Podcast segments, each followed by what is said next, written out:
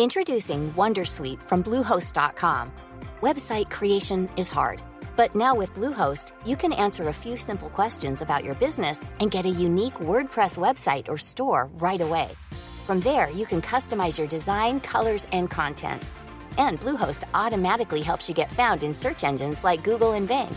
From step-by-step guidance to suggested plugins, Bluehost makes WordPress wonderful for everyone. Go to bluehost.com/wondersuite. This episode of Politics Without the Boring Bits is sponsored by BT because BT means business. BT knows that businesses come in many shapes, sizes, and guises, from the person just starting out at their kitchen table to the biggest employer, which is why no matter what line of work you're in, they've got your back to help you succeed and do what you do best. No doubt connectivity is a must in Westminster, and it certainly helped us to get this episode created and distributed to you listening right now. BT already connects more than 1 million businesses and public sector organisations, offering secure and reliable connectivity. Nearly three quarters of people running a business or side hustle feel they couldn't do so without reliable broadband and mobile connectivity. That's why having connectivity you can count on is a must for business, whether it be facilitating multiple devices being connected at once or making team calls or guest Wi Fi access for customers. BT's connectivity helps keep you and your customers happy. Whatever your business, BT's got your back. Search BT's got your back. Hello, this is the Red Box Podcast. I'm Matt Chorley, bringing you politics without the boring bits. You can listen live Monday to Friday, 10 till 1 on Times Radio. Just ask your smart speaker to play Times Radio. Listen on your DAB radio or download the Times Radio app. Coming up on today's episode, it's a Wednesday, so it must be a PMQ's Unpacked Day. It's the last one of the year. Rishi Sunak and Keir Starmer get to bring in their toys, wear their own clothes, and just have a muck about. As it's the last one of the year, Ayesha Hazarika helps Tim Shipman and I to wheel the big telly in so we can watch it together, pausing the action from the House of Commons to analyse the key exchanges in real time. And Lara Spirit rounds up the best of the rest. That's coming up in just a moment. But first, it's these two. The Columnists with Alibert, Alice Thomson, and Robert Crampton on Times Radio. Are they're both here. Alice making it in the nick of time.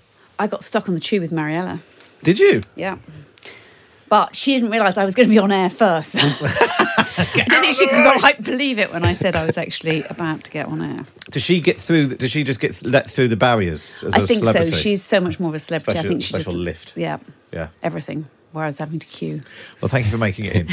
Uh, Robert Crampton's here, Yeah, I'm always here. showing yeah. off his biceps. Well, we'll Yeah. come to that. No, they're all covered up. But he's not wearing a vest. No, I am wearing a vest. It's Are just you? it's under Well, my can you strip for us now? No, it's, no, it wouldn't work on the radio. well, it would because it would be good for the socials. No, I'm not going to. You could bang on the socials. No, It's the reason we all came in. no, it's not. That's why Mariella's coming early. Thing is, Robert, if we were, if we were talking about a woman, this wouldn't be allowed, would it? No, This not in this day and age. You- Oh, world's gone if we started saying to Alice, "Come on, pop your top off," Yeah. we'd be in all sorts of trouble. Well, yeah, I think yes. kind of different, isn't it? Well, Yeah, and I haven't got the biceps either. no, so well, we'll come work. to well, well, this is what we call trailing ahead. We'll just we'll come to uh, Robert's biceps in a moment. First, has Rishi Sunak pulled off uh, an incredible heist against his opponents? Is he a political genius, or is this just trouble delayed? Alice, I think it's not even trouble delayed. I mean, the, if you look at his um, polling today, it is almost well, it's it's worse than Boris Johnson and almost as bad as Liz Truss. So it hasn't worked at all. And I think just the word Rwanda now just it sounds terrible. It's like everything that's wrong with this government. It's trying to solve something with one word, and it's you know the legality is incredibly tenuous, and it's divided the Tory party again and showed us that they uh, really can't do anything at all anymore without having an argument. What do you think, Robert? I think that reminded me of that great scene, one of the many great scenes in Yes, Prime Minister, where Sir Humphreys explained to Bernard the difference between diplomacy and politics. And he said diplomacy is about surviving into the next century, politics is about surviving till Friday afternoon.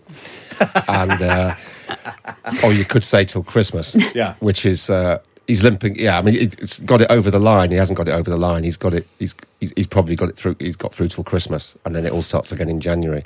If the bill's in- not, Just don't mean, the bill's only the first reading. Just keep pushing it off. Push it off. Yeah. Put it off. Put it off. Until you get to the election. And also, you worry what he's promised those guys uh, in order for them to ab- abstain. Mm. yeah, and then they complained against. about the bacon in the sandwiches. I thought that was a bit low, actually. Did they? Yeah, they said it was flaccid and it was undercooked.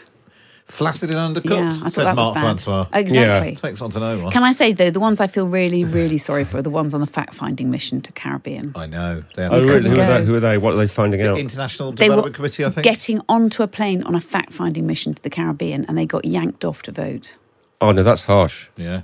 What were they finding out that it's warm and sunny in the Caribbean in, Just in before December? Christmas. yeah, Just before Christmas, lovely time of the year. Lovely time of the year to go. I'm sure they'll get on. They'll get on the next flight. And poor- I hope. I hope they did anyway. Poor old Graham Stuart who'd sat through 10 days of COP. and just as it got to the good bit, he had to come home. Yeah. The, the climate change minister. yeah, To show how green he is. Yeah. Yeah, it's all very tragic. But no, I don't think he's shown political genius. I think he's probably made some promises that he uh, didn't ought to have made and probably shouldn't keep. And but anyway, he's got through to Christmas, and I kind of that's kind of what we're all doing at the moment, isn't it? Slog through to Christmas, see what happens in January. I do sort of wonder, like, if th- these people, the rebels, um, they're not, you know, if they put down their amendments, their amendments are not going to pass because there's no majority for them. So then what are they going to do? Vote down the bill so that there's no chance of the 90, you know, the, the, the government's calculation that 99.5% of legal challenges will fail or something. Mm-hmm. So are they going to vote it down so that there's no toughening? Because if there's no Rwanda bill, there's even less chance of a plane taking off. I don't know what the, the trump card is that these rebels I don't got. think they think about it anymore. I think the thing is they just really enjoy having a fight, don't they? And they, they they're sort of they're kind of high on their own Yeah, yeah. importance, and then they get the way of onto Newsnight, they get onto you know radio programs. They do, you know we're all taking them seriously again, and that's what they want because actually they're going to be irrelevant after the election if they don't get their act together. No, it's, all this That's it's right. like Brexit all over again. No, it hmm. isn't. It isn't. Brexit was like a huge thing. We're going to decide the direction of the country. And it had been voted for. And it had been voted for. Yeah, And it was- yeah, They were- democracy was they- at stake. Yes, they were trying to uh, impose the will of the people on a parliament that didn't want to. I just think some some some sectors of the lobby and some sectors of the Tory party need to calm down and stop putting Mark Francois. on Hmm. yeah, the Mark telly. Francois, he's the he's one, a, isn't he? He's a political titan, and uh, he needs uh, and, and and I think He will needs to go to probably. the Caribbean, really, doesn't yeah, I think he'll. I think he'll probably sort it all out. You know what? They could I've- put I've them got a all on a plane to the Caribbean, couldn't they? And then they could calm down in the Caribbean. They could all get on in the sunshine, and it would be cheaper than us having to sort out Rwanda. Perfect. Yeah, don't put anyone on a plane to Rwanda. Just put mm. Mark Francois on the plane to the Caribbean. Precisely. Yeah. It'd be that, that would be like when the sort of 70s sitcoms used to have a Christmas special they went on holiday. Yeah, There's all the he same wasn't- characters. Yeah, Yeah, round and round, Yeah. didn't they? They- Right, Yeah, Mark but you Francois should- like striding around the pool But- going, yeah. morning. it was usually to Weston-super-Mare or somewhere. It wasn't. yeah. It wasn't the Caribbean. There's a very good one Not of unless the they have the only, budget. Fo- only Fools and Horses where they go on Yeah. holiday because and Rodney's supposed to be like a 14 year old boy who's won a competition. Yeah, so and he has to go yeah. to all the kids clubs. And it's all the guys in the pub go on the coach tour, don't they? Yeah, yeah, yeah, nice. With hilarious consequences. Well, that's all we need. Let's put them all on a let's put them all on a bus to Western Supermare. Now, talking of uh, children and people not acting their age, I thought this was really interesting. Um, as a YouGov uh, survey, they've, they've basically spotted lots of people when they can't think of about anything else to write about in uh, newspapers and magazines. write perish about the uh, write about oh I don't feel like a grown up Yeah. when they're in their thirties or forties, Yeah. whatever. Uh, so they've polled when do you f- uh, do you feel like a grown up, and thirty four percent of eighteen to twenty four year olds don't feel like a grown up. I think that's all right. You just sort of How many? Four. Uh, yeah, a third. You know, you're Yeah, maybe yeah, just yeah. at university and living at home or whatever. You know. yeah. And the other ones are kidding themselves. Yeah, and then twenty-five to forty-nine-year-olds. So a bit, that's a big old chunk. Twenty-eight percent don't feel like grown-ups. Yeah. Fifty among fifty to sixty-four-year-olds, fifteen percent don't feel like grown-ups, Mm. and amongst the over sixty-fives, six percent don't Right. feel like grown-ups. Guess it depends on your definition of your your what is it? rather your image of the word grown up, Yeah. doesn't it? Do you what- feel like I am a grown? I, I do feel like. Do you feel like a grown-up, Robert? Uh, like I say, it depends on your definition. Yeah. And uh, a grown up, uh, yeah, I mean, yeah, in many ways I do. And I suppose that happened to me when you when you have children because you're responsible for somebody else. Uh, so I was 32. Uh, prior to that, maybe maybe not. In other respects, I don't feel that much different to how I felt when I was 35. Yeah. Uh, but then I was also, I think I was fairly grown up in some ways when I was 14. Not emotionally, but in other ways I was. So who knows? I mean, I suppose people are trying to define themselves against a negative image of a grown up as being a sort of pipe and slippers. Uh, And that you know, idea that yeah, but- your, Yeah. your your parents are your Yes, grown ups. yeah, or that you're some, some way clapped out, and that's what people It's are also kind of who against. you're with, isn't it? Because I, Yeah. you know, I feel like a grown up most of the time, but if I'm with my siblings, we all revert to being Yeah, like yeah, that's a good point. So there is yeah. a point when you're like, Yeah. you, you do change, don't you? I'm, I Yeah. think that that's part of it. And I've, the Yeah. ones I feel sorry for, are the ones who are sort of 25 to 35 who aren't feeling like a grown up, Yeah. and that's because they're at home still and you know we're Yeah. doing their washing, and Yeah. the reason they're at home is because they And can't afford a where all these house or a flat or a. comment pieces come Rent. from is this idea Yeah. that people th- thought that by 18 or 21 or 25 or 30 or 35 they would be Well, that's gone. up. Yeah, that's gone out the window. I mean, I, th- I think maybe historically that was the anomaly that you that you left home at Mm. eighteen and you didn't go back, where because previously people had grown up in and stayed near, t- you know, in or around their extended family, and that's kind of starting to happen again. And I think that's rather. I've written about this. I think that's. I like it. Yeah. you know, and the kind of post-war two or three generations where you didn't do that. And you kind of moved out straight away, presumably because you could have the housing was affordable, uh, was a bit w- a little bit weird in Yeah. some ways. But it does infantilise you in some ways, doesn't it? I mean, that's the problem is that you're used Yeah, to I living mean, in quite a nice place. You've got your place, like when you're watching TV, you all My- sit in the same my place. Kids, yeah, my kids are still at home. They're 24 and 26, and the way they behave at home, it amazes me that they then go out and do proper jobs. do you know what I mean? They've got both got responsible jobs, and Yeah. you think, well, how how how do they function? Given that they are sort of like kind of 12 year olds at home. But maybe that's a good thing. I think. I think it's actually quite. Yeah. You know, They can let of- off steam, yeah. Yeah, I quite Yeah. like it with my siblings Yeah. when I literally revert to being eight, and it's like you know who's taken my X, Y. Yeah. Particularly that. It's the Oh, we were nicking talking about this at the. Christmas thing, weren't we? You and your sister, and the lilt thing. Yeah, that, oh, yeah, we see Yeah. all sorts of things, jokes that you then have that then get nicked by them, and you just, you know, having been quite adult all year. Yeah. Yeah, I, I when I ever see my brother, I just regress back to just relentlessly taking the mickey out of him. Yeah. And uh, and everyone else, the rest of his family, find that all quite entertaining because they like to see him being brought, Of course, yeah. you know, down. Yeah. Yeah. And then he just, you know, starts to get me in a headlock. yeah. It's the, it's the British way, isn't it? Banter and a little bit of violence at the end. Yeah. this is this is, is it Chris says none of us ever grow up. We just learn how to behave in public. Yeah, I think I think it's yeah. important not to lose. That is what growing up is, though, isn't Yeah, it? but to not take too. Yeah, Yeah. exactly. Yeah, but, Yeah. To, but to know that you're just behaving in public. Yeah. Uh, Ella in Leeds says, "I've just turned seventy, and I still feel as silly as ever. Yeah. Yeah. Not you. be- not being a grown up is letting the old man in. Uh, no, well, no, no, being a grown up. Yeah. No, not yet. I get what she's saying. Yeah. Ella. Yeah. Yeah. Yeah, I yeah, mean, yeah. I think that's people rebelling against that, and, and by and large, I think that's a good thing. Yeah, but I think growing up is actually paying taxes and things like that, isn't it? I mean, that's what you don't get when you're Well, younger. it's- so yeah. You're going to have to start doing all that kind of stuff. and the responsibility, knowing things are on you Yeah. rather than somebody Insurance, things like that. Yeah. And actually, being, I suppose that dependency thing of whether you're still living at home or not, Mm. but a sense that if something goes wrong, Yeah. if your washing machine It's stops you. working, are you going to buy your washing machine or someone else going to buy your washing machine? Yeah. And you get that. I mean, obviously, the ultimate of that is having a child, and you, you get Yeah. them home from the hospital, and you look at each other and you think, oh, oh, right, okay, right, this is on us now. Well, I even remember when my uh, when our daughter was born. Uh, they, um, my wife had been taken out of the room, and so I was just left, literally holding the baby. Yeah. I was very excited. Yeah. And then the midwife said, uh, "Should we put a nappy on her?" And I was like, "Yeah, okay." Yeah, You crack sort on, you crack on. yeah, yeah, if you like. She said, "Oh no, exactly. the first of you'll many. be doing that." Yeah. First of many. You suddenly think, "Oh, blimey, yeah." Yeah, oh, blimey, yeah. Yeah. So that is, I suppose, that's the other thing that people used to do. I mean, the average age of becoming a parent Well, now maybe is that's 30, the other thing, is 30. because that's Yeah, playing so in you're the- older, aren't you? yeah, and it used to be 20. So because you haven't got your own Yeah. house and you haven't got your own money and you can't meet anyone because everyone Yeah. on the internet's a sex pest.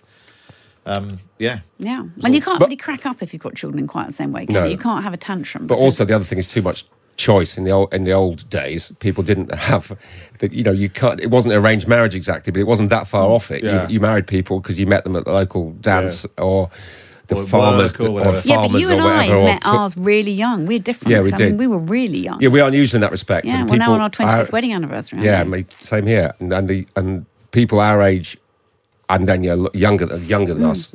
It's endless. Oh dear, is there something better going to come along? Because you've just got the whole kind of world to choose from, Yeah, yeah. uh, and it's not necessarily a, a, a wonderful thing. I think it's interesting. Mike says, I think being a grown up basically crystallizes when you start going to funerals regularly. I think that's being old. Anyway, great show. Yeah. yeah. I think that's that, that's, a, that's a different thing we're talking about there. Mike. Yeah. When you're filling your days with with with wake food, Yeah, which is always a lovely spread. Always Yeah. a lovely Yeah. spread. Yeah. Always a lovely spread. Um, uh, let, Robert, we need to talk about your biceps. do we? Why Yeah. are your biceps in the paper? because a guy called Andrew Scott, who people will know as the hot priest, an actor, a hot, He was very hot. the From hot priest Fleabag. in Fleabag. I'm not sure. I think he. I think he looks a bit like Ant out of Ant and Dec. But anyway, the, the, uh, uh, gay men uh, and women think otherwise, and uh, he's made a f- new film in which it basically seems to be about his biceps Yeah. because he's because he's pumped up his guns, as they're known, and so. My boss, being my boss, told me yesterday. Within about a minute, I told I found myself t- having to take my shirt off and be photographed and write about my own biceps. I think the Yeah. subjectification of Robert Crampton's gone too far. Although they are a great, Yeah. great set of They're good, aren't they? great set Cheers. of guns. Yeah. thank you. That's probably the most read piece today. Do you, in the privacy of your own home, occasionally kiss them? No, Okay. no, I think that no, no. I mean, it is no. It's sort of Popeye, basically, isn't it? Yeah. yeah. No, he was well. He was How a did you do forearm. He was forearms, wasn't he? he How was, do you do it? Do you go to the gym was- to do it? Have you eat got spinach. dumbbells at home? I haven't got any dumbbells at home. Now I go to the gym two or three times a week, and I have done for three years. And that, and you know, yeah, you got to do something, what happens. and that's that's the result. I've got absolutely Yeah. no upper body strength at all. Oh None at all. That's because I don't do anything. No, Bit of, t- bit of type, bit of light typing. That's yeah. Does it bother you? Uh, only if I'm hanging off something. Yeah. At Well, that's when I get the benefit. When, I'm, Exactly. hang- when I'm hanging off something, Yeah, exactly. I really get the That's benefit. I, really- can, I really- can hang for 10 seconds longer Yeah, than exactly. you can before Yeah, I yeah, fall yeah. off. Those, those monkey bars don't, don't, don't hang off themselves. Yeah. It's competitive hanging. Yeah. Uh, um, uh, we've had another one. Loads of people getting in touch about the age. Sheila says, I'm 82 and I'm still 18 on the inside. It's just the outside that lets me down. Mm. Yeah. This is nice. All our listeners are uh, young at heart. Yeah, exactly. Young as you important. feel. Young as you feel. Well, that's what we all do with sport, don't we? Yeah, I you go think so. running. You kind of like I do my yoga Yeah. to try and get bit because you want to look a bit younger. That's Yeah, the I guess so. And Yeah. you just feel it. Well, you want to look how you feel, basically. Don't you? Yeah. Yeah. I'd like to make clear I feel better than I look. I don't really look- do anything. I do a bit of jogging. I think you But look, you quite look young, great, actually. mate. Yeah, You look great. I always get told if, if I ever go Great on the skin. telly and have makeup, mm. great skin. Yeah, great Yeah. complexion. Great skin. Do you moisturise? I do moisturise Yeah. yeah. There you every go. day. Yeah. I Do think it's the West Yeah. Country rain as well. Isn't I think Yeah. I want s- somebody. I remember like reading one of those articles about how you should start moisturising in your twenties. So I did. Excellent look at advice. I think Sakia God, don't say this because I'll end up having to write a piece. Sakia moisturises. I think he's got. I mean, he's sixty-two. Yeah, he does look good on it. Yeah, it? Yeah, David Yeah. Cameron's got that very kind of. he looks like he's been face, polished doesn't by those carpet. Yeah. You know those. you know those The ones industrial ones. Yes. Yeah, do the like, circular uh, ones. like the parquet floor. Yeah, he looks like he's been buffed every morning by that. Yeah, exactly. Excellent sound effect. Or you could have had Thanks so Botox, Matt. We just don't know. We just don't know. All questions that we. we Your we eyebrows the aren't really to. moving. I don't. Think. I've not had. I've not had Botox. I thought you were talking about David. I I've had Botox. Of course you have, because that was for a piece. much. Yeah. Ho, ho, ho! Merry Christmas!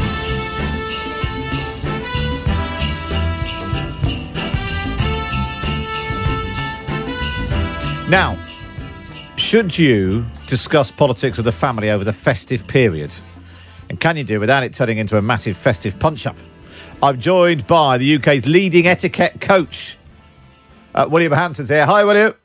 Hello, Matt. Thank you for having me. No, it's good to have you back. Good to have you back. What are your top tips for Alice and Robert when discussing uh, politics over Christmas? Well, that you know, they've said it. We do all sort of regress into our old roles within families. We the dynamics that might have existed in our childhood uh, basically come back to the surface. I, I would also say, is it worth it if if you have completely different views uh, of certain members of family? Christmas is meant to be a happy time. Uh, and it's sort of, I think it's sticking your finger in the conversational plug if you know that what your opinion on whatever the topic is is going to be controversial. Christmas isn't the time or place. All, yet you say that, William. Sometimes winding up your Brexity uncle is irresistible. Well, yes, and you might take great satisfaction from it, but if it affects the general mood Yes. uh, of of the room, I would I would say perhaps that do it another time. Well, Well, what what- about if it's something really serious, William? Like somebody says something racist. Oh, good point. Yeah, you can absolutely call someone out. And my top tip would be as step one, before you go completely uh, nuclear on them, I would sort of just say, sorry, could you just repeat that? And just ask them to repeat it because 80% of the time they might backtrack and go, oh, no, well, no, what I meant was, I didn't mean it like that. And they sort of correct themselves, crisis averted. Uh, if, of course, they continue down an ist uh, theme, then you can, of course, uh, if right is on your side, you can absolutely go and uh, go. Out. Did you notice the way William said thank you for having me? By Yes, the way, I thought that. Very I thought polite. there's not. He's not the le- leading etiquette expert. No, for anything, is he? nothing. No. Thank you very much for having us. Yes, thank Yes, you. That's Yes, very important. Thank you. uh, yes, William, very what is the thing that people do at Christmas that you hate the most? I don't like where the well, I don't like most people's decorations, but I also don't. I don't like where the Christmas meal, whether it's a lunch or a dinner, is this it's wasted in a no man's land and it's sort of at three thirty four. Either mm-hmm. have it at lunchtime, which is one o'clock, or have it at dinner time, sort of seven o'clock ish. Don't sort of have it in the middle of the day where it's got an identity crisis. I agree with that. That's a good point. Yeah, Yeah. that's good. Yeah.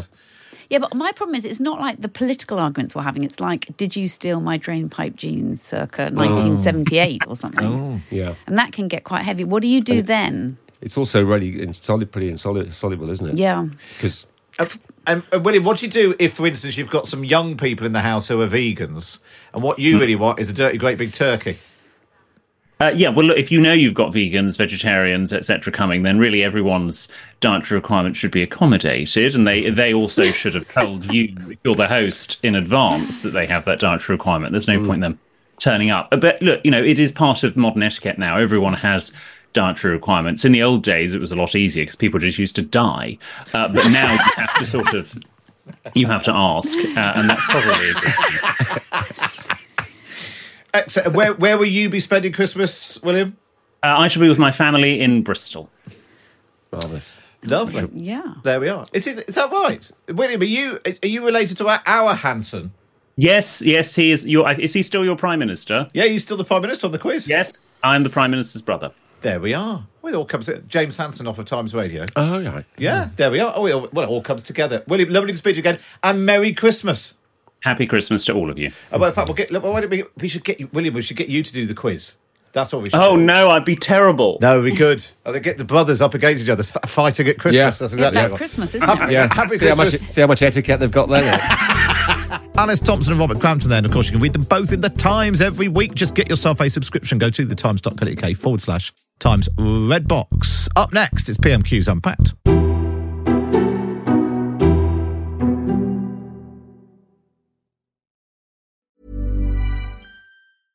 Introducing Wondersuite from Bluehost.com. Website creation is hard, but now with Bluehost, you can answer a few simple questions about your business and get a unique WordPress website or store right away. From there, you can customize your design, colors, and content. And Bluehost automatically helps you get found in search engines like Google and Bing. From step-by-step guidance to suggested plugins, Bluehost makes WordPress wonderful for everyone. Go to bluehost.com/wondersuite. This episode of Politics Without the Boring Bits is brought to you by Luton Rising, owners of London Luton Airport, the UK's most socially impactful airport. Find out more at lutonrising.org.uk. You're listening to the Red Box podcast now. It's time for this. PMQs unpacked on Times Radio, unpacking the politics and cutting through the crossfire. Order, order. I call Matt Chorley and Tim Shipman. And Tim Shipman is here for the last one of the year. Chief political commentator of the Sunday Times. Tim, how are you? I'm very well indeed. That's pretty telling, that isn't it? You know, the the numbers for them both.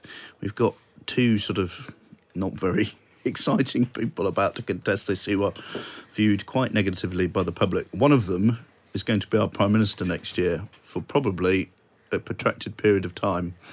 Now is the moment. Seize the day. Set the agenda as we go into the Christmas break. And as it's the last one of the year, uh, she's back. Ayesha Hazarika, off of Times Radio. Hello. Uh, you're here to, to guide us to and hopefully educate us in the, the, the structure of a Keir Starmer joke. Come on, that's a bit. It's a bit. Uh, it's it's a bit I mean, nasally, you, isn't wrote, it? you wrote them for Ed Miliband. I mean, surely. That went well. now, if you weren't listening last week, it's, I've just put it in. We've got a little, just a little roundup of some of Keir Starmer's uh, jokes from last week. Let's just take a listen to some of these. I would say that this treaty's got more holes in than a Swiss cheese, but I don't want to wind up the Prime Minister by talking about a European country again. Forget the private jet. He's, he's obviously on a private planet of his own. From up yours Delors to take our money, Kigali. Sorry, that's so bad. It's funny. That last one got you. That last one got you. It was weird though last week, Ayesha, because he was quite good for three questions, really zeroing in on the detail that this Rwanda plan isn't going anywhere. Even if it does, it's only 100 people. What's the point of all of that? And then it just fell apart. Yeah, then he sort of went into the sort of Uber bands. And of course, the week before, he'd had that really good Yeah. PMQs. I think probably his best one yet. And I think very rarely does PMQs really cut through, but I think that week mm. was a week that cut through because it spoke to a truth. I think what's happened, and I, I see this a lot with politicians, is that at the beginning they're really nervous about making jokes, and particularly like someone like Keir, who you know I know quite well, is a very very nice guy. He's not Mr. Giggles, right? In terms of like Uber, he's not the Archbishop of Banterbury, right? Put it that way. But I think once you get the kind of thrill of a couple of jokes that go well for you in the chamber, you can get a little bit addicted Yeah, to yeah, yeah. it. I think sometimes there's a bit of sort of overreach. The other thing, which is fair to say, even though um, us outside are like, oh, it was like a groan-a-thon. Like in the chamber, God loves a trier, and I think like you know your side, particularly Labour side, just gets so cheery if someone makes some effort, some semblance of a joke. They just kind of really go with it. Mr. Giggles sounds a bit like a slightly sinister children's Yeah, toy, yeah, doesn't yeah. it? That, Not- that might have been Oh, popular was in the thinking- I was 80s, thinking- but would be inappropriate now. Children's entertainer who hasn't passed his DBS check. Yes. That's what I was thinking. Who smells faintly of booze? um, there was a poll running online. Who should uh, write Keir Starmer's jokes? Ayesha, Matt, Tim, or Lara? Uh, Ayesha is just edging ahead. Oh. Uh, you can get online and vote on that. Uh, we it's are hardly fair. You're both stand-up comedians, so um, that's very kind of you to say so. Tim. Well, you both. I've watched you both do stand-up. and that is I his laughed entirely along. factual review. that was his ringing endorsement. You're That's actually very when you do a gig and you come off and someone goes, "How do you think that went?" Then? Yeah. no, no. You actually both are sort of um, try to be funny and are, whereas I just do sort of speeches where people are pleasantly surprised if you say anything amusing. So and you probably get paid a lot more. Obviously, a lot more money than we've made at our gigs. Uh, right, here we go. Then let's find out. Has Keir Starmer been at the joke book again for the last time in 2023? We go live to the House of Commons for PMQs Unpacked. This is Keir Starmer. Yesterday, we heard of the tragic death of a young man on the Bibby Stockholm. I know the whole House will want to send our deepest condolences to his family and friends. We must never let this happen again. I would also like to mark the retirement of my colleague and friend, Mark Drakeford, the First Minister of Wales. Mark committed his life to public service and lives his values every day. Quietly and patiently, Mark has been a titan of Labour and Welsh politics, and we thank him for his service and wish him well. Mr. Speaker, Christmas is a time of peace on earth and goodwill to all. Has anyone told the Tory party? Uh oh. Here we go. It's bold. I like the ambition. Mr. Speaker, Christmas, Mr. Speaker, Christmas is also a time for families, and under the Conservatives, we do have a record number of them, Mr. Speaker. That's a jo- that's a joke. That's a five families joke. Mr. Speaker, to this point, a year, at the beginning of the year, I set out some priorities that this government would deliver for the British people. And over the course of this year, we have, Mr. Speaker, inflation halved, Mr. Speaker, the economy growing, debt falling, action on the longest waiters, the boats down by a third, and crucially, as we heard from Honourable Friend, tax cuts coming to help working families in the new year. Right, let's just pause it there and just get our breath back. Um, uh, quite the gear shift from uh, a death on the Bibby Stockholm, Mark Drakeford's resignation. And I love the tribute to Mark Drakeford quietly getting. Uh, this is a man who obviously is incapable of speaking excitingly in public and has been quietly doing his job in a way that no one ever noticed. But well done, him. Well done, him. I'm disappointed he didn't mention Caerphilly cheese. Caerphilly, that was the only thing that everyone knows about Mark Drakeford. He's a big fa- fan of Caerphilly cheese. Um, uh, Christmas is a time for goodwill, uh, peace on earth, and goodwill to to all men.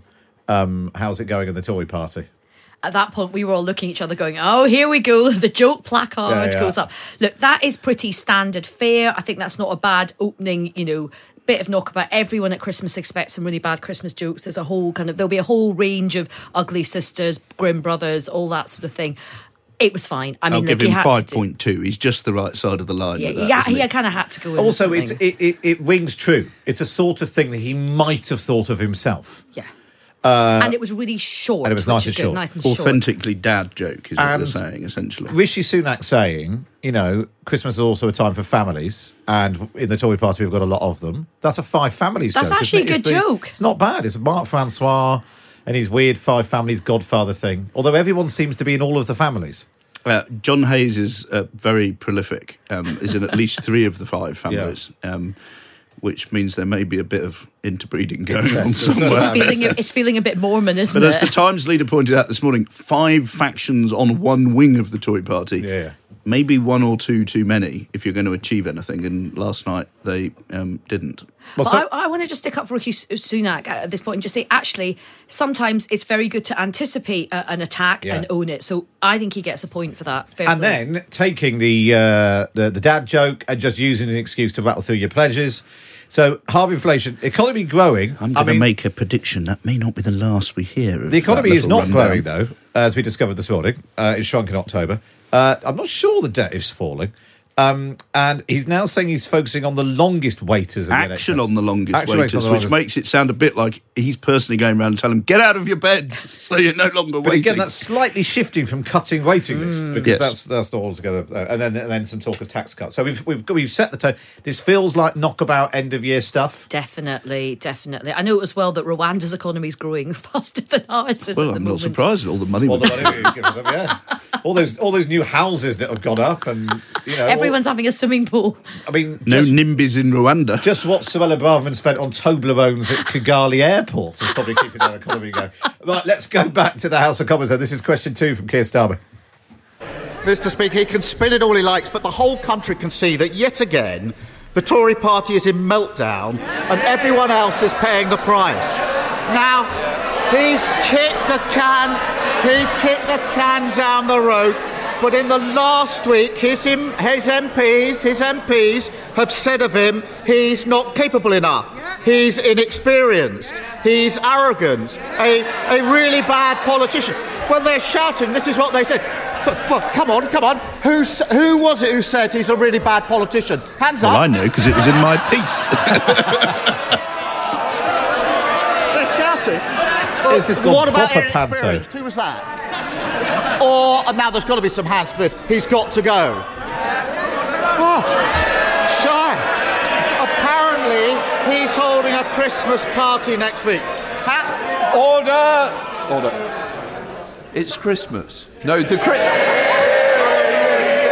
But you might not want the Christmas present that I could give you. So please, here's Lama. Lindsay Hoyle, they're really cutting and Apparently, he's holding his a flow. Christmas party next week. How's the invite list looking? Oh, that would have been better if it had been for Lindsay Hoyle. Mr. Speaker, I, uh, I, I, I thank the uh, honourable gentleman for all the comments. Uh, what I would say to him, he should hear. What, he should hear. I, I t- he should hear what they have to say about him, Mr. Speaker. It's not bad. No. That's so weak. That's basically like your mum. it is a bit. yeah, That it is is a bit your like mum. that is a bit like in Is that betweeners. it? Is he just? Is he sat down again? Was that it? That was the full extent of his response. They should hear what they say about him. Wow. Yeah, that's full on Padula Newman from, Yeah. you know, your That's- mum. that's you, that is. that's you, that is. You smell. See Yeah. that thing on the floor? That's That that said, is. what is the purpose here today is to, for a guy who's had a pretty and utterly awful couple of weeks, and it looked like um, the stool might be being kicked out from under his swinging neck last night. He survived that. He just wants them to go home to Christmas and worry about their Toblerones rather than whether he's still their prime minister. And there was quite a big cheer for that really appallingly bad response. Um, Tories have a low humour quotient. But just, just threshold, I would say. Just remind us, the person who called him useless and arrogant had to go in your piece. Was that an unnamed person or It was a an named person? unnamed member of the cabinet. Right. Gosh, that doesn't narrow it down, does it? No.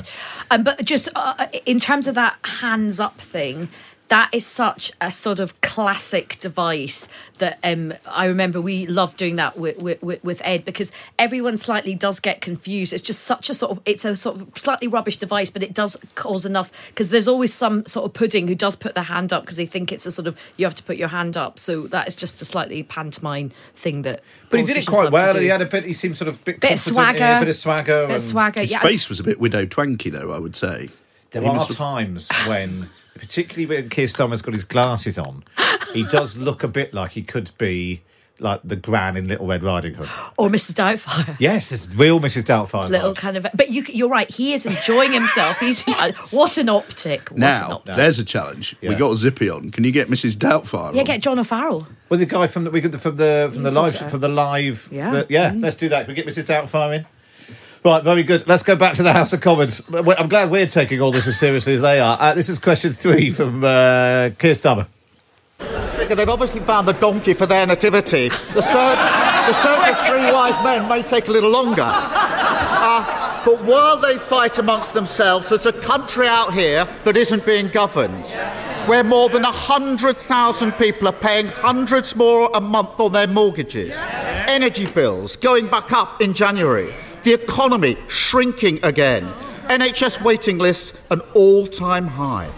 Doesn't he think the government would be better off fixing the messes they've already made rather than scrambling to create new ones? Mr. Mr. Mr. Speaker, he talks about governing and spent the first two questions talking about political tittle tattle, Mr. Speaker. Joke! What a joke! Well, let's get on to the substance, Mr. Speaker. Let's get on to the substance. He mentioned the things. What is the news that we've just heard in the last week? Well, what's the most important thing? The most important thing is education, Mr. Speaker, because that's how we spread opportunity in our country. And what have we learned? Where are the schools performing best in the United Kingdom? In England, Mr. Speaker, thanks to the reforms of this Conservative government rising up the league tables, giving our kids the start they need. And where are they plummeting down? In Labour run Wales. Oh, poor Mr. Drakeford. It's a good point, though, and I mean, it's an interesting question as to whether, or, you know, given that you know Keir Starmer boasts on the record now ha- having ousted Richard Leonard in Scotland because he was seen as a, a roadblock to the making, uh, Too Corbynite. too Corbynite, and basically being a bit useless. Um, but Mark Drakeford's record in Wales, in terms of the the attacks that the Tories can make, isn't great. Whether it's on schools, NHS waiting lists, the row over twenty miles per hour. Well, he was being very quiet. He should have shouted a bit louder by the sound of it. But you know what I mean? So in terms of going into a general election next year, not having Drakeford there and a new person who can say, "Oh, nothing to do with us," but turning things around, now, it does re- re- remove I mean, some look, of the sting. you're definitely going to. I mean, that's a Tory pivot, right? You're going to see Tories pivoting to Wales. I mean, they didn't mention Scotland, but I'm sure that will come up Yeah. when Stephen Flynn stands up. He will use that again as a rejoinder and say because the Scottish education system has, has really plummeted as well. But what I thought was, I thought the, the donkey thing from Keir Starmer was, was, was pretty good. But what's very interesting was watching Keir Starmer clearly wanting to pivot back to the economy and cost of living because the Tories and certainly Reform want to make this a sort of immigration election, Mm. and, and Labour has spent a lot of time talking about immigration because of Rwanda. They don't really want to be doing that. They want everything to pivot back to cost of living. So I thought it was quite interesting uh, pivot from Keir Starmer there. And also, you know that that line, "Why don't you fix the mess that you've made rather than scrambling to create another one?" That that feels like something that you know could even that could even be a line lifted from a focus group. There's sort of like you know there's there's enough problems already. Why are they having this sort of uh, bun fight? Interesting as well. Rishi Sunak now declaring education the most important thing, not that's something the- we've ever really heard from him. Well, before. he always sort of says that, but he's never really done very much But it's about not one it. of his top, It's not five one of his pledges. pledges. No. No great ele- education reform apart from some vague idea about doing maths till And 18. let's not forget, we just had the nightmare of like sending your little darling in school wearing a crash helmet in case like a bit of the ceiling fell down Oh, on yeah. them. So yeah. We'll put some tinsel around I it. I mean, whisper it quietly. It may suit both the Tories and Labour to have an argument about the economy rather than about immigration, because, as you say, that doesn't help the Tories with reform. Um, and if Sunak can get in a position early in the year where he says, "Look, um, these tax cuts are beginning to come through, the economy's turning around," they always were expecting a little blip in GDP this month, um, with it improving again next month. Um, that might, you know, Labour can say we'd spend the money better than you, and we we care about this, this, and this that you don't care about, and they may, you know, the best, most plausible election argument for the Tories is we're slightly turning the corner. Don't don't let Labour go and screw it up. So it may suit them both to get onto that terrain and, ultimately. and there are really interesting dividing lines um, a- a- against them both on you know uh, education's one area where Labour has got something interesting to say about it controversial VAT on Mm. private schools so you know you know they'd be quite happy Bridget yeah, whereas on would be happy. immigration, it's not working for the Tories, and Labour doesn't really have a policy, and that's sort But there of lots of- it's a pretty arid area. Tories I speak to are really frustrated. They don't talk about their education record more. That actually the, the growing up the PISA things, and a lot of it actually because it takes so long dates back to this Well, yeah, all reforms Michael that Michael Gove Gove from did. 2010, isn't it? Uh, and Nick Gibb Yeah, right yes. he did a good quite a good job Who uh, got bumped off at the reshuffle? Uh, right, let's go back then. This is what question number four from Keir Starmer. He, he talks about children. Nearly 140,000 children are going to be homeless this Christmas. That is more than ever before. That's a shocking state of affairs, and it should shame this government. Instead of more social housing, house building is set to collapse. Instead of banning no fault evictions, thousands of families are at risk of homelessness. Rather than indulging his backbenchers swanning around in their factions and their star chambers, pretending to be members of the mafia, when's he going to get a grip and focus on the country? Mr. Speaker, let's just look at the facts. Let's look at the facts, actually, because rough sleeping, rough, sleeping in this country is down by 35%, Mr. Speaker, since this peak, thanks to the efforts of this government. There are hundreds of thousands of fewer children in poverty today, thanks to this government, Mr. Speaker. And when it comes to home building, again, what is he doing? We just had the data this last week. In the last year, an almost record number of new homes delivered, Mr. Speaker, more than in any year of the last Labour government. Uh, it's interesting how Keir Starmer he's actually managed to pull this off. Like Saki joke. He's now turned into, attack line. Attack Yeah. line. Yeah. Yeah, Um, pretending to be members of the mafia, mucking about. This is a serious business. I mean, the hilarious thing about this Five Families Mafia joke is that it was invented by a reporter for Mail Online and then embraced by the people in the mafia families who thought, oh, that's hilarious. We. Without, without realising it in the film, they all kill each other. Yeah, and um, those of us old enough to remember when the senior people in the ERG started referring to themselves as the Grand Wizards, who of course used to run the Ku Klux Klan, remember how these things can backfire sometimes. The sort of self-image of these people. But in terms of the structure of that, uh, Ayesha, what Keir is doing is he's, he's getting the joke in, but then by pivoting to 140,000 children at homeless this Christmas, he's sort of denying Rishi Sunak the opportunity to come back with a joke. Yeah, and I actually think it's it's a structure that's really working for him, and it's very uh, reminiscent for me, having prepared going up against him, of William Hague. Actually, William Hague used to do that was quite a tactic he used to do, where he would actually not just run on the same theme, he would go on different topics, but he would kind of get a joke in early, which made it very very difficult to respond. I think it's really interesting that Starmer's chosen um, homelessness and child homelessness. That does work for him in a number of areas. It signals some left wing credentials to bits of his movement that are feeling a bit bruised after the Thatcher comments and things like that. It's a bit of kind of um, sort of all time religion for uh, the, the the Labour side of things. Also, Sunak is on kind of ropey ground on this because he can say, look, the, the rough sleeping figures have gone down. That is not how it feels in the country. But also, that is actually a different thing. So the, these figures are 140,000 children living in temporary accommodation, so without a home. It's a classic Sunak That's response, not isn't it? Look at me, I know the numbers. 140,000, Yeah. You know, Everything's sleeping in fine. sleeping bags under. You And know, he- and he's- so so he's he you know he's he's talking about something which is a bit near what we are, but not quite. uh, str- strange ground to go on when his Home Secretary recently said that Mm. sleeping rough is a lifestyle choice. So, um, but that is very much, you know, that Starmer again. I think that is him using PMQs quite strategically so that his people can say to the left of his party, look, he, he does care about these issues as well, the issues that we know you care about, the social justice issues. I'm going to say so far so far so good. Yeah. The jokes aren't terrible. Interesting attack lines, but then Rishi Sunak pivot. Somebody just texted in saying, "Stop saying pivot." Sorry.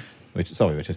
Um, uh, anyway, but Rishi Sunak pivoting uh, to whatever it is that he wants to talk about. You know, they're both, you know, and the, if the aim of the game is sending your troops home with a spring in your step, they're both probably doing all right on that test. They're both far. above their usual average, I would say. Yeah, which is pretty bad. It's Matt Chorley on Times Radio with Tim Shipman and Aish Hazarika, bringing you PMQs Unpacked live on Times Radio and on the Times Radio YouTube channel, so you can watch along as well, so you can see their faces and ours. If that's what you want while you're having your lunch. Let's go back to the comments. Uh, it's question five from Keir Starmer. 140,000 children homeless this Christmas, and he's utterly tone deaf. And the rise in homelessness shows how these Tory crises merge and grow and damage the country. Families like the Bradys in Wiltshire, both parents working full time with two young children, forced out of their home of 15 years by a no fault eviction, now living in their van. Or 11 year old Liam Walker, homeless this Christmas. He wrote a letter to Santa saying, Please, can I have a forever home? I don't want any new toys. I just want all my old toys out of storage. I just want us to be happy again. Is there anything that could shame this government into putting the country first? Then it's surely this little boy. Mr. Speaker, if he really cared about building homes. No, no, no. If he really cared about building homes, when, when there was an opportunity in this House, Mr. Speaker, in this House to back our plans to reform defective EU laws, to unlock 100,000 new homes, Mr. Speaker. What did he do? What did he do? He went in front of the cameras and said one thing and came in here and blocked it. Typical shameless opportunism. Wow. Wow. I mean, that escalated. Quite. And this, you know, I was talking yesterday to people who are potential rebels on this um, uh, Rwanda stuff. They went to see the Prime Minister. Um, and where some of them sort of went away happy, a lot of them didn't because they felt that he was just sort of riding roughshod and saying, I'm right, I'm right. And when I've got a strong opinion about where I'm right, you can all go hang. Um, and that was just a classic example of a bad answer at the beginning. Um, you know, I mean, maybe his side will give him some points for the way it concluded. But um, where was the counter story? Where was the. I know families like that in my own constituency. Yeah, yeah. And I'll tell you what helped them out. It was when we were able to build this or do that or whatever it was he wants to claim credit for. And you try and humanise your own side of the argument. Yeah. And then you can hit him back with, and by the way, we did try to build some more homes and you didn't. But when you come across in the face of a sort of emotive question with a shrill response that basically says, I'm going to completely ignore what you've said and then have a pop at you. Um, he's Starmer's right. It is tone deaf, and that's one of the things that Tory MPs find difficult to swallow about Rishi Sunak. He's a terribly clever bloke, but he hasn't learned how to sound like a human being. I wonder because somebody was uh, we were talking about uh, this. I think maybe on the show yesterday or in the week, Ayesha, that because people go from, you know, newly elected backbench MP to now prime minister in such record time. They don't sort of build up that sort of back catalogue of. You know, anecdote and uh, experience, t- so that when you find yourself in a sticky situation, and maybe you, you know, Rishi Sunak bluntly didn't spend years on the back benches watching other people make these mistakes and learning from them. Very quickly, he was on the front bench himself.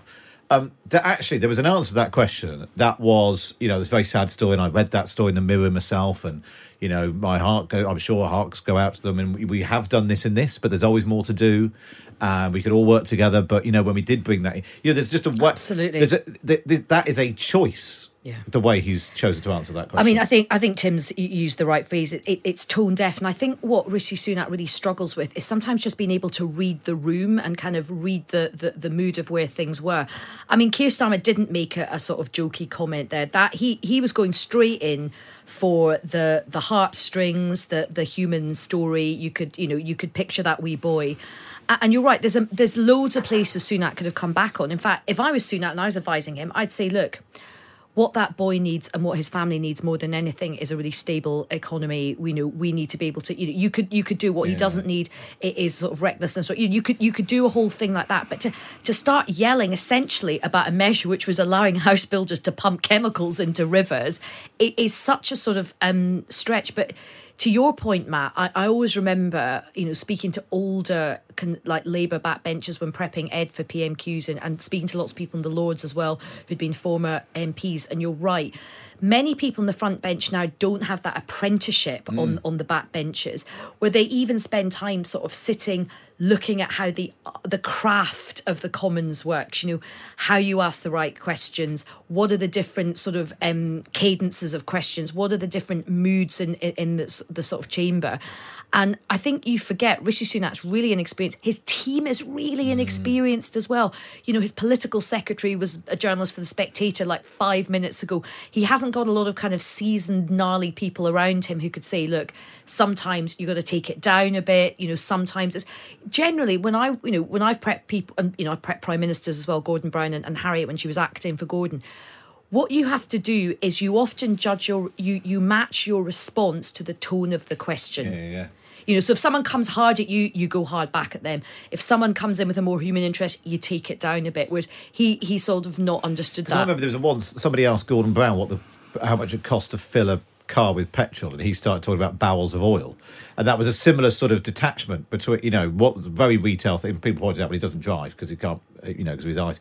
But um, you know that you do need to match those those those two things. Well, let's see if it gets any better in the uh, in the final uh, final stages. Then their their last set two of 2023. This is question six from Keir Starmer.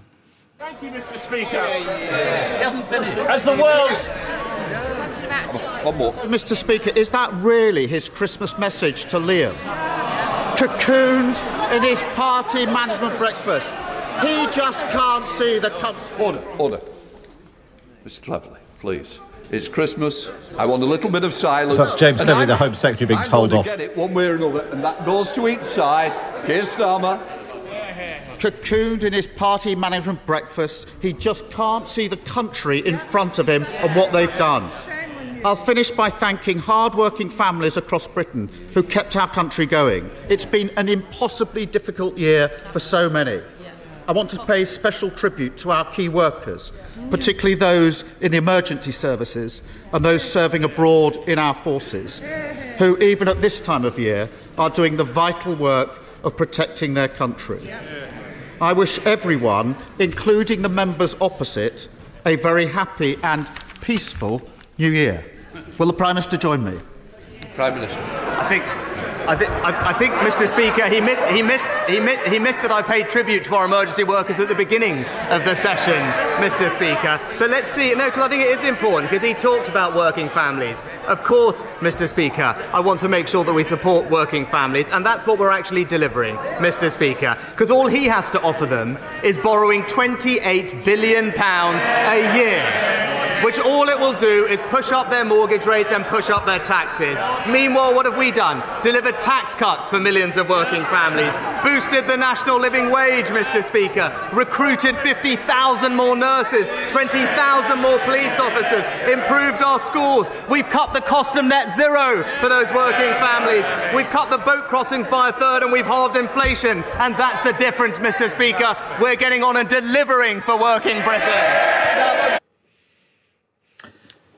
I'm not sure if the, the charge was that he was tone deaf. I'm not sure that final answer. You know, when Keir Starmer basically dialed it right down, he basically just wanted to say Happy Christmas. Yep. I mean, I, uh, at the risk of making this about me, I've spent six years. I surely not. I have spent six you, years Tim. writing about the last six, seven years of Tory oh. politics. And I am bored of covering people who don't understand that politics is not just about policy, hmm. it's not just about delivery, it's about taking people with you and about convincing them of your argument. And so many of the people um, we have seen um, find that very difficult. Um, Boris Johnson could kind of take people with him. He didn't know where he was going, and he often didn't get there. Um, Theresa May didn't know where she was going and had no idea how to get there, and then was able, unable to take people with her even when she did work it out. Um, Rishi Sunak kind of knows where he's going, um, he seems totally incapable of taking anyone with him, including several factions of his own party. And that, I think, is what has been revealed, you know, big time today. And it was a game of two halves, but the other way around this week. Yeah. Starmer started well, but Sunak kind of dealt with it fine. And then he just turned into shrill, snippy Rishi. Um, and I think he's made a horlicks of the last Maybe there's three something questions. in that last week when Keir Starmer went three questions serious, three jokey. It's, he seemed to sort of lose the plot a bit. We're doing the jokey bit Yeah. at the beginning and then getting more and more serious, which just denied Sunak any opportunity to laugh and like relax a bit. So instead, he it was just it was like the sort of pull the string in the back of the dummy. You know, just read out your your your targets. It's interesting actually. some- people on the on the YouTube channel saying that you know Starmer is uh, using the attack lines he'd use in an election campaign. Uh, and Sunak's just basically saying everything is brilliant. That's not going to work with a with an electorate. Well, our listeners are incredibly um, astute because if you are smart and your strategists are smart, you use PMQs as a testing ground for your campaign slogans, which then come out in the short campaign. I remember hearing from David Cameron the phrase long term economic plan again and again and again. And of course, that ended up being the sort of frame for their um, election. I I just thought it was so revealing about how Rishi Sunak handled that last question. It clearly discombobulated him that Keir Starmer didn't do a massive attack. Normally, that last opportunity, that last question for both leaders is a chance to sort of dump on the other one. And Keir Starmer decided to kind of go statesman and thank the country. And I thought even Rishi Sunak's in, uh, uh, I, I did pay tribute actually, right at the point of information. I think you'll find the On a point of order, did. Mr. I- I- I, did, I did actually. I, I think did you'll actually find- say uh, thank yeah, you to the thank- I nurses.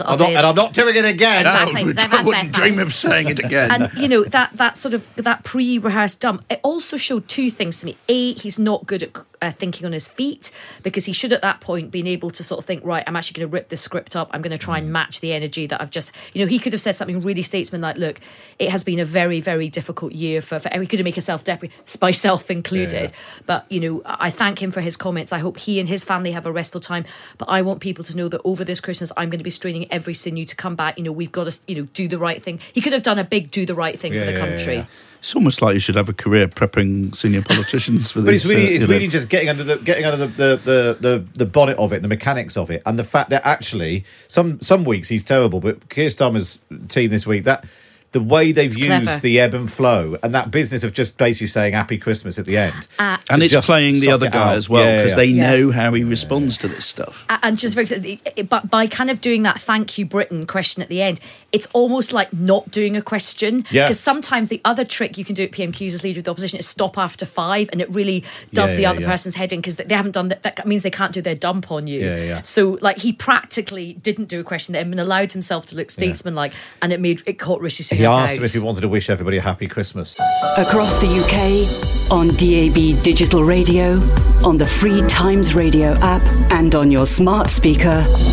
Matt Chorley on Times Radio. Uh, very good afternoon to you. It's Matt Chorley on Times Radio. We've done PMQs, unpacked the key exchanges. Lara Spirit is watching the best of the rest. How was it, Lara? It was good. Yes! Finally! I practiced saying Very that. Very good, very good. Uh, was it good? Yeah, I mean, to it be honest, genuinely I'd was just say that every week just to keep him quiet. Well, exactly. No, exa- I'm well advised. Um, there were moments that were genuinely very interesting. Yes. And Um, what are they? Where are we going first? We're going obviously first to Stephen Flynn, SNP Westminster Obviously. uh, leader. On this question, uh, ceasefire in Gaza uh, is raised. We haven't heard this in PMQs for Oh, yeah. a fair amount of time, or at least it hasn't led in the way that at the beginning of uh, the conflict, from the most recent conflict, uh, it had. So I think it's worth uh, listening to this, and it is a uh, it's a pretty punchy question from Stephen Flynn. Thank you, Mr. Speaker. Can the Prime Minister please share his Christmas message for children being bombed in Gaza this winter? Prime Minister. No.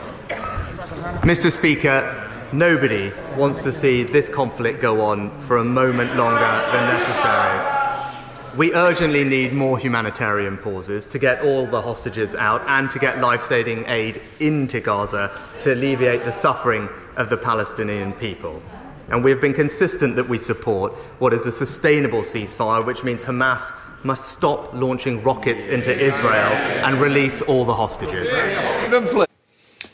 It was a punchy question. And again, you know, in terms of the art of uh, asking questions at PMQs, keeping it short is often better. Yeah, and I mean, you heard the shouting that Yeah, Rishi yeah. Was subjected to there as well. Um, and there was a question uh, later on on uh, the the uh, crimes of sexual violence from Theresa Villiers, um, perpetrated by uh, Hamas that we've seen in reports, which uh, Rishi Sunak answered to. So it was a, uh, a, P- a PMQs from the backbenches where we did see a number of questions on uh, on that. But can I move on to the next? Yeah, where are we going next? Uh, we are going to Sir Stephen uh, Timms, who asks this question that I think a number of people have been asking since we saw that big announcement on legal migration at the beginning of last week. It feels like such a long time ago that now, but obviously actually semi recently, um, on uh, spousal salaries uh, and the threshold needed uh, to come here, and the possibility, or indeed uh, under the current system, the likelihood that many uh, marriages might need to be, or weddings might need to be called off uh, on account of this. And I think an interesting news This line what, the because. 38,000 is the new threshold. And uh, Rishi Sunak confirming here that, which I don't think we've heard before, at least uh, I've certainly missed it, that there are transitional arrangements uh, that the Home Office are coming to, uh, are looking at at the moment that they're planning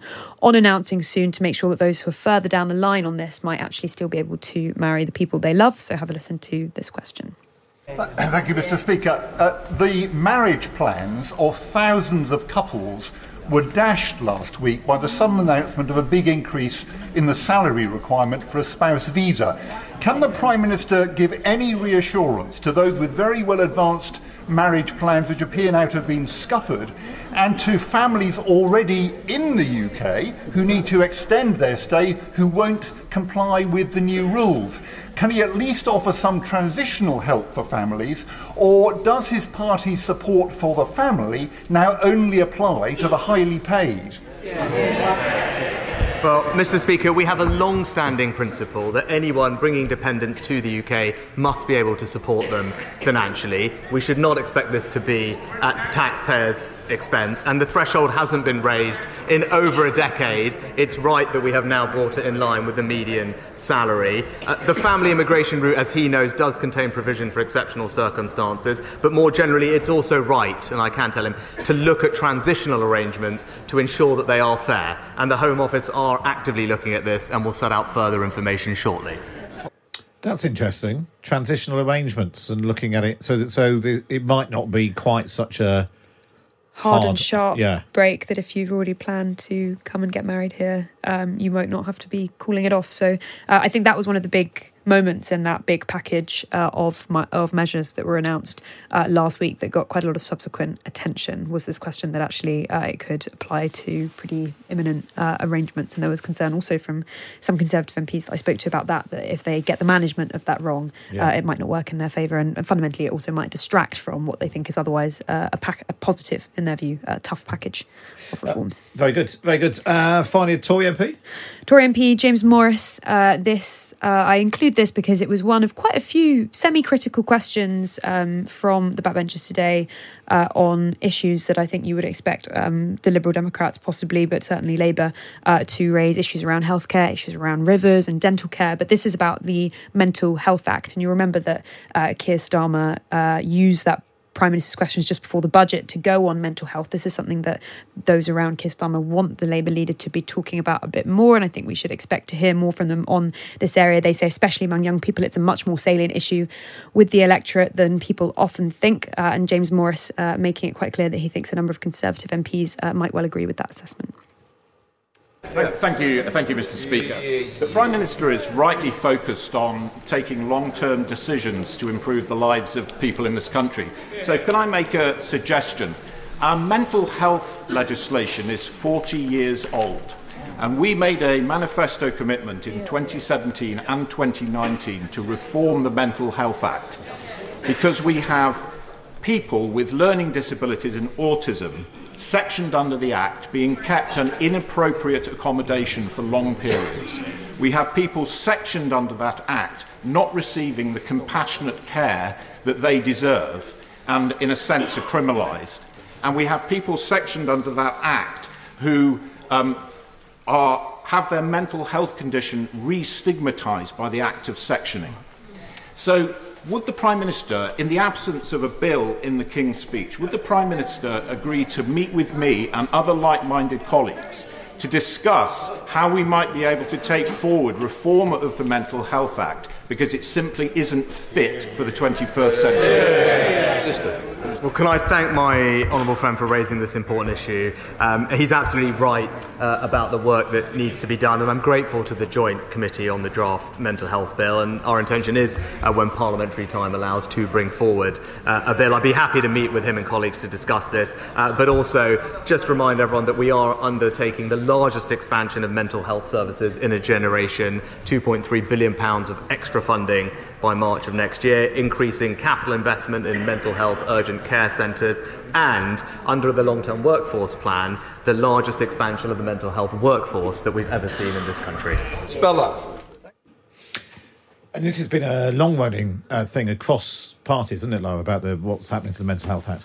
Yeah, but also it was a manifesto Yeah. commitment, and I think uh, you know some of the more loyal Tory MPs will will bristle a little bit hearing that fact repeated there in the Commons uh, by James Morris. But even so, I think it's a it's an interesting and important question. This was something Theresa May was known to be quite passionate about. Um, although it's not that we've heard anything disobliging from her on this question, but I think uh, an interesting omission in the King's Speech and certainly one to come up. And when you look at the story we had on the front of the paper at the weekend, which is about the sort of um, uh, the, the widening gulf between haves and have-nots, exacerbated by lockdown, one of the areas that was the starkest was mental health. Yeah. Um, and it's obviously a very serious subject that um, uh, tends not to be a political football, but I think it's one where everybody And some some some, uh, do more. Really, some critics of the government might suggest they could have spent this week uh, rushing through the changes, the promised changes to the Mental Health Act instead, um, which might have had a real life impact in the real world. But that's not for me to say. I mean, it's also just quickly on, on, on the on the back to work budget and the plans Yeah. that Jeremy Hunt and Mel Stride, his work and pension secretary, have on uh, economic inactivity and, and getting that number down. This is a really big part of that. The long term sickness Yeah. numbers do include a number of people with